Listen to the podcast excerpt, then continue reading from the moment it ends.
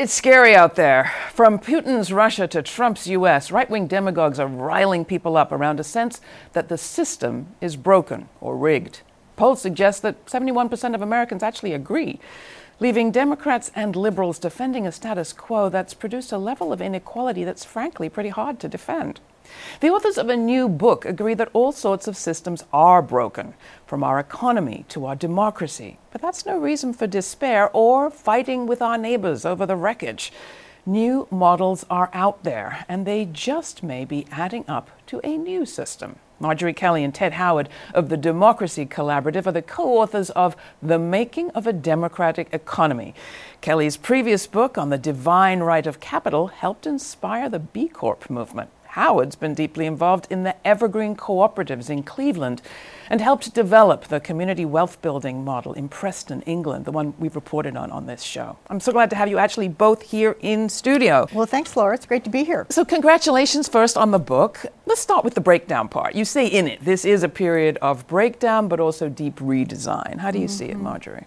You know, we're told the economy's doing well, GDP is growing, the stock market's up, unemployment is low. But in fact, there's really two economies. 45% of jobs today are insecure. They're, they're part time, contract, Uberized type jobs. And that's the number we're not talking about. Wages have been stagnant for decades, and there are reasons for that. So, and that's what we talk about in the book is that the economy is designed for the outcomes that we have, where three billionaires have more wealth than, than uh, the bottom half of, of Americans combined. Uh, but a different kind of economy is growing, and that's what we, we, we travel around and visit. Is it an economy, Ted, or is it just like a smattering of lots of different types of things? Well, within the overall hyper casino capitalism that we live in, our thesis and our belief is there is literally a new economy being born. It's showing up in different models and innovations in different places. It reminds us of the period as the Great Depression was gearing up. The government at the time under Herbert Hoover was not coming to save anybody. Said the free market's going to handle the depression. So people in communities started innovating and creating really exciting new models really take care of themselves. And when the politics changed under Roosevelt and the New Deal, his government looked around the country at these little models and scaled them up into things like the Social Security system, our most important social safety net. So, our view is that every community has many, many innovative models public banking, cooperatives, land trusts, employee ownership, social enterprise and these need to be developed so that when the time's right, they can take center stage in the economy, not be the alternative, be the defining characteristic of America's economy. I mean, that's very interesting. So the New, the New Deal wasn't brought to us by government. Really, government got it from us. That makes us feel kind You know, we often think, well, it was the wise men sitting around the table in Washington, D.C. with Franklin Roosevelt, but it wasn't. It was people in their communities creating the ideas.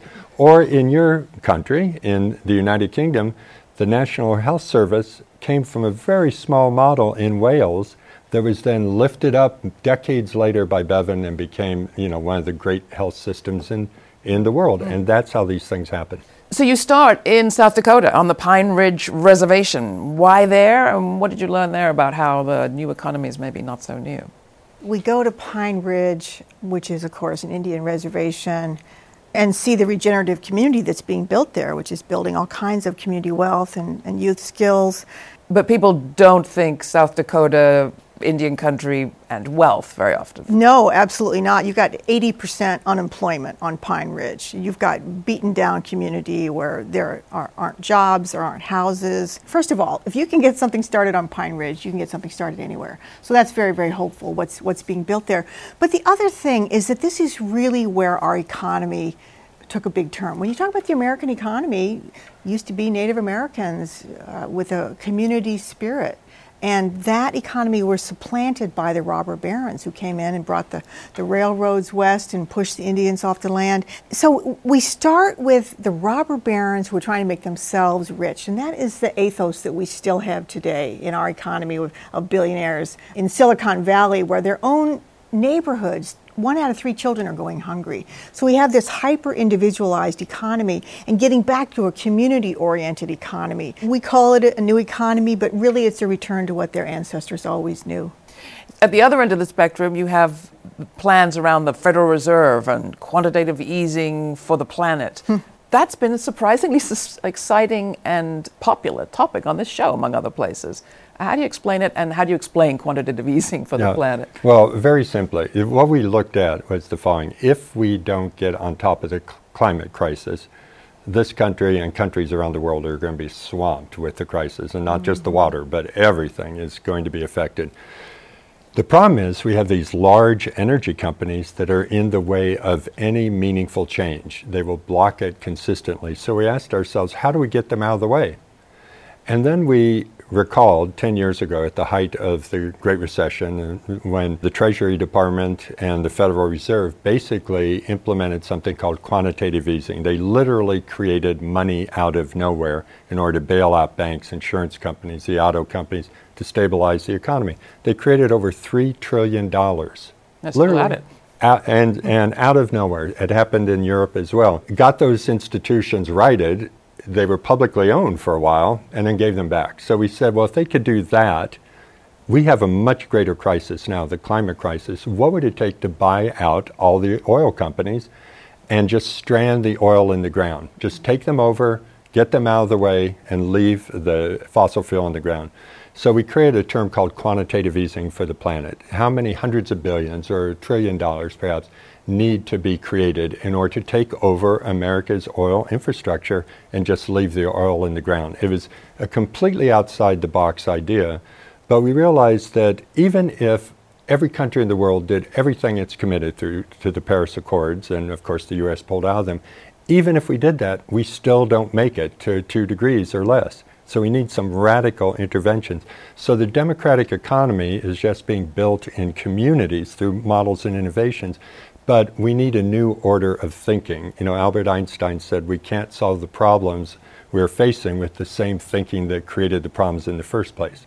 So QE for the planet is a very new approach to handling the biggest crisis of our time. And I touched on how interested people are in this. You've been on book tour with your book. Mm-hmm. Um, rumor has it you had a pretty successful event right here in New York mm-hmm. um, where people see real need for change. Are there practical applications to your making of a democratic economy that people are fighting for today, Marjorie? Oh, all over, all over. Uh, lots of people are working for more employee ownership, for example. Right here in New York City, the mayor is, has put millions of dollars behind growing worker co ops, and there have been over 100 started. There are other cities are supporting that. People are talking about publicly owned banks. Uh, in North Dakota, they have uh, the Bank of North Dakota helped that state uh, survive the recession in great shape.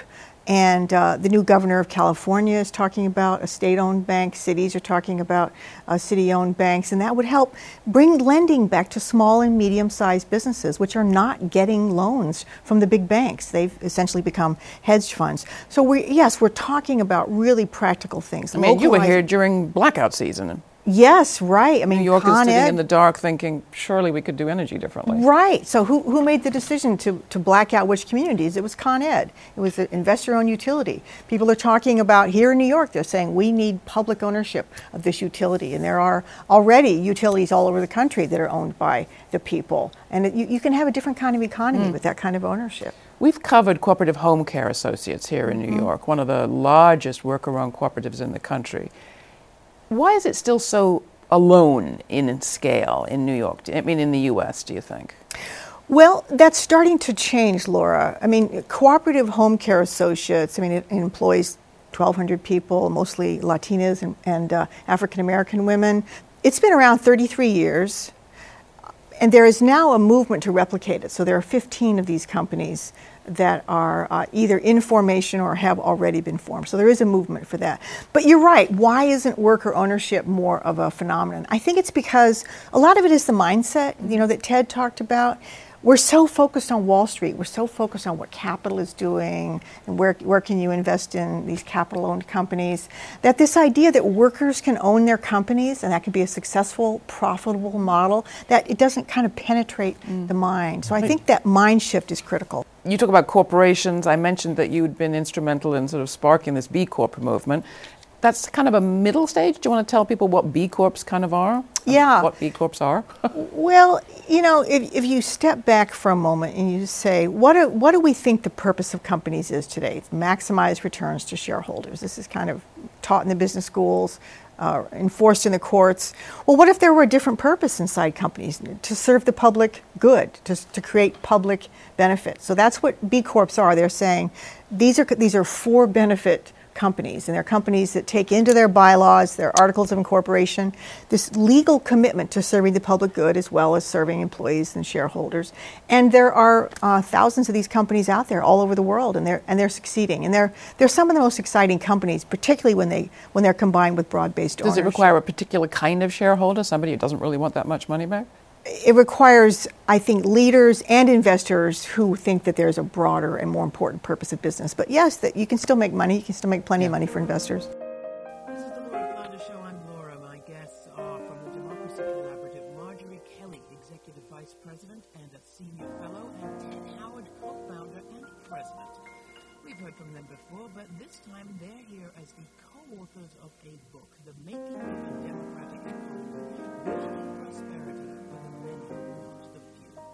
Talk about new, healthy economic models and systems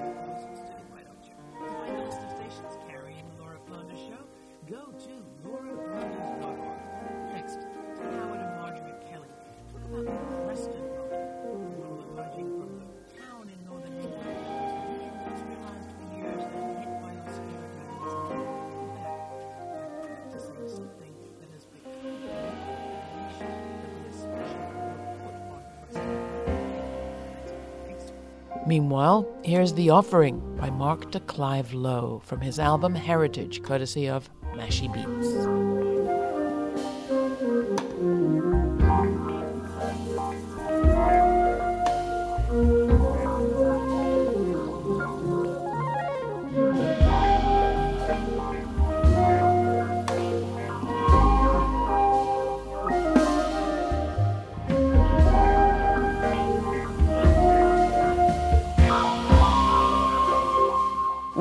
Last talked, I think, Ted, on camera when we were reporting on the Preston model, which has also been about leveraging investment capital, some of it public money, to invest locally and create local uh, employment and, and, better living conditions. How's that going, uh, as far as you know? Uh, the Preston uh, model uh, is really an extraordinary representation of what can occur in a place when a full range of community wealth and democratic economy tools are deployed. Preston is an older industrial city of 150,000 people in Lancashire. Uh, five, six years ago, they began this journey that they're on to create a new model for the local economy. At the time, the high street was shuttered, unemployment was high, there was really no future for the city. They've leveraged $100 million of public, 100 million pounds of public employee pension funds. They're creating cooperatives in the city through the university. Uh, they're creating a public bank that will be capitalized by the reserves of the city council. They've changed uh, purchasing so that 70 million pounds of of purchasing is brought back to the city that used to go internationally or to the city in London. The end result is when this all began, just five, six years ago, Preston was listed in the bottom 20% of the most deprived cities and communities in all of the United Kingdom. Um, earlier this year, this very radical left wing group called PricewaterhouseCoopers uh, did an assessment. Odd irony there. did an assessment of the most improved uh, communities in the United Kingdom, and the number one listed was Preston, which is extraordinary in such a short period of time. Now, there's a long way to go, but it shows what's possible when you know, people put their shoulder to the wheel and institutions start to work for local benefit. And were there qualms about putting pension funds into programs like that? I mean, we've heard since we broadcast that show anxieties about responsibilities having to do with pension funds. If you're the pension fund manager, what do you do with your responsibility to get the maximum possible return, particularly in this country, for people who are relying on their pensions, if they're lucky enough to have them, um, for their futures? They may not have a welfare system to support them. Yeah, well, Marjorie may have something to say about Yeah, this okay. too, but you know, in the United States, there is a movement to use uh, public uh, pensions. In in California, CalPERS, you know, is multi multi billion dollar investments being made, and and they they're they're not taking all of their money out of Wall Street, but they're taking some for local impact, and and the history is showing that these are returning very good value to the pension funds. So it's not that uh, you know, the, the laborers whose pension funds are invested are now taking drama- dramatically lower Yeah. uh, returns. So it, it, it can be done well, and it's, it's being done around the country. I mean, it's, it's very interesting, this whole field that we're talking about here. If we'd sat here 40 years ago, um, first I'd have dark hair, uh, but um, you know, we wouldn't be talking about employee stock ownership plans. They didn't exist. Uh, People were not talking about public banking.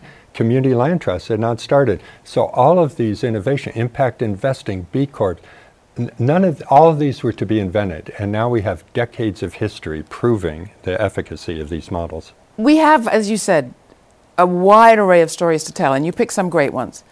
You also leave out some that have mm-hmm. gotten a lot of attention, and I wanted to talk to you about that. Because I do sometimes feel, as somebody who's a partner of yours often and, and feels very much like you, that these stories need to be lifted up to give people models of change. And I sometimes feel, am I exaggerating the scale of some of mm. these initiatives? Mm. Because we're so starved for good examples? Mm-hmm. And I noticed that Jackson, for example, in Mississippi, isn't in your book, a story that was lifted up and celebrated uh, a lot in the last few years, and that we mm-hmm. covered at the very beginning when it was still an idea with the former mayor, Chokwe Lumumba, before he died. Mm-hmm. I think one of some of the most significant things happens in history when you get the right people in the right place at the right time. And I think that's where we are. Uh, when you talk about a building which is designated as being built by slaves, uh, that's the right place. Uh, when you talk about people who have been under this oppression all, all of their ancestors' lives and under their lives, uh, those are the right people to make the change. It's an idea that has had challenges, and I don't think anybody involved would, would deny it. And I only mention it as an example that some of these things aren't easy, they don't work so well. Yeah. The, int- the narrative is not so simple. As mm-hmm. people that cover this, who, is in, who are intimately involved, how, how do you approach it, and what do you think is the best way for us all to approach it? Yeah, we need to talk about the challenges and the hardships of all these projects, and we do that in every chapter.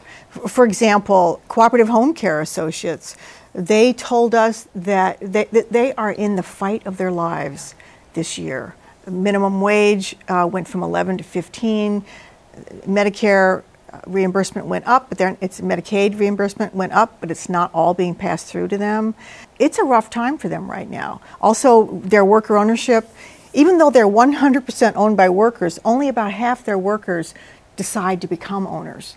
We're the first ones who've written about that, and there are reasons you have to buy in. It's, it's complicated. So, yes, there are challenges. And in, in other chapters, we, we talk about Step Up to UH, which is university hospitals in Cleveland, deliberately hiring uh, disadvantaged people from the low income neighborhoods around the hospital.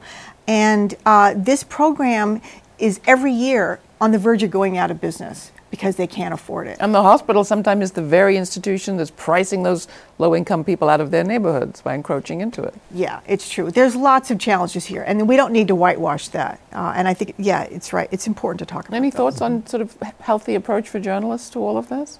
Because we don't just want to do happy stories. No, we shouldn't do happy stories. I mean, I'm, I'm, I'm all for a little happiness. Yeah. you know, what I mean. especially in these times.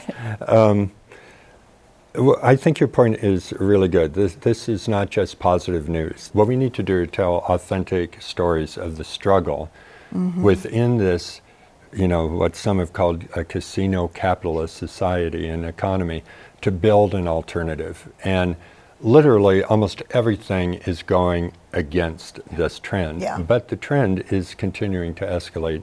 You know, with Evergreen in Cleveland that I've been intimately involved in, I, I like to say, you know, in the nine years since we started Evergreen, we probably have made literally every mistake you could make, and yet we're still standing. But none of the mistakes we made are as big as the mistakes that Enron made. So the the thought that well, cooperative home care is having this problem, or Evergreen had that problem, and so therefore these models don't make any sense. Well, there's a much bigger history to look at. What are our chances of getting these ideas into popular discourse at the level of political candidates, pa- campaigns? Are we going to hear it in the campaign trail this year? Well, yes, and, and in fact, at the Democracy Collaborative, while we're a nonprofit and therefore nonpartisan and don't endorse candidates and so forth, many candidates, mostly Democrats, it's true, are coming to us, people running for state senate or U.S. senator, city council, and some of the presidential candidates saying we want to build these ownership ideas into our strategies. Go on, give us a few names. Who's come to you? and Well, uh, I mean, so uh, one of the uh, offices we've worked with is Senator Sanders, Bernie Sanders' office. In the United Kingdom, the Labour Party uh, announced something called the Ex- Inclusive Ownership Fund, and we had a role in that over there. And this is an idea to create a share levy each year for 10 years that would transfer 1% of the ownership of companies over 250 employees to a trust that would be for the benefit of the workers. So after a decade, it would be 10% of the company. Very interesting way to build broader ownership among workers. Bernie Sanders looked at that idea and came back and doubled down on it and said 10%, that's not enough. Let's go for 20%. Perhaps the whole frame of a democratic economy is not yet being embraced, but elements of it are. Mm-hmm. Anything you want to add to that, Marjorie? Yeah, I would. Elizabeth Warren has the Accountable Capitalism Act, and she's saying companies over a billion dollars in revenue need a federal charter as opposed to right now companies are chartered at the state level. And they would have a new fiduciary duty, not just to shareholders, but to communities, employees, and the environment. And that takes us beyond, for example, antitrust. We need antitrust, but the only issue is not size of companies, it's their purpose. Mm-hmm. Who are they who are they serving at their very core? And she's suggesting they need a broader fiduciary duty. That's radical. The question of service, who are you serving, takes me back to Mondragon and, and to your book. You mentioned at the beginning this question of mindset. Suffice to say, the thing that I took away most strongly from our visit there this summer was the mindset change in that part of Spain, in Basque country, such that when we talked to some people who had just started a new company, it was a media co op, I asked them why did they make it a co op, and they said, well, that's just what people do here. um, talk a bit about your takeaways from that trip. Yeah, I, I think what was striking about uh, visiting some of the countries, the companies of Mondragon. We should say Mondragon is the biggest, the world's biggest federation of cooperatives. A thousand cooperatives in the Basque Country of Right. northern northwest Spain. Um, it's been around for over 50 years. Grew up under fascism, um, and is still there today, bringing on new types of industries as well as uh, maintaining some old ones. and $11 billion of, uh, of income coming into those, those companies. So they're quite substantial. I was struck by how ordinary these companies are. They're making things like elevators, like packaging, uh, packaging machines. And um, they're doing it well, they're selling all over the world, and they're just 100% owned by their workers. And that's just uh, ordinary business there. That was very striking to me. And, and for me, that was my sixth trip to uh, Basque Country, and e- every time I learned something. But for me, the fundamental lesson was on one trip I, I asked a Basque leader, What's the difference between your system and our system in the United States? And he said it so eloquently. He said, In your system, capital is in first place over labor. So if you get in trouble during a recession or a downtime, the drive is preserve capital for the investors. And a way to do that is shed as much labor as you can. It's a rational decision in your system. In our system, we know capital is essential, but we place labor above capital. So when we get into trouble, we find ways to keep everybody working. We absorb them into different mm-hmm. companies. We have a different kind of social safety net because their purpose is not to generate a maximum shareholder value. Their purpose is to provide decent, ongoing, secure work for the Basque people. Yeah. And that's just a very fundamental difference. Uh, and you could imagine, uh, you know, I live in Cleveland, Ohio, and outside of Cleveland, there's a town called Lordstown, and one of the big auto companies just closed the plant there. Three, 4,000 people lost their job. It's just natural. In Mondragon, a few years ago, one of their biggest companies collapsed called Fagor in this country, we probably just would let all those people be unemployed. Mm-hmm. Who knows what would happen to them? The Basque said no, our commitment is to keep people working. And after several years of effort, there are only about 150 people from those couple thousand who yet have not been absorbed into new companies. Very different strategy for an economy. It goes back to the divine right of capital that you've talked about. Mm. We have to mm-hmm. topple it. Um, you say sexism still bad, racism still bad, every other kind of ism still bad, but uh-huh. seen as bad. Pro capital yes. bias somehow is still okay. Yeah, right. Capitalism is that form of capital bias where we just think capital comes first. Maximizing returns to shareholders is the purpose of the company. Only shareholders are represented in on corporate boards, and even in the income statement, uh, you, you define profit is income to shareholders, that's good. You're supposed to have as much of it as possible. Income to workers is an expense. You're supposed to have as little of that as possible. So it's all designed in. Capital matters, workers don't matter, the environment is invisible, communities are powerless. That's designed into the basic structures of the economy. And so we're trying to, one of the things we're trying to do with this book is to help us all wake up. And let's just see uh, that this, all this that we take for granted, in fact, is not legitimate. Not legitimate and not the only option. Right. You tell a lot of stories in this book, right. as well as giving us a lot to think about. Thank you so much, both of you.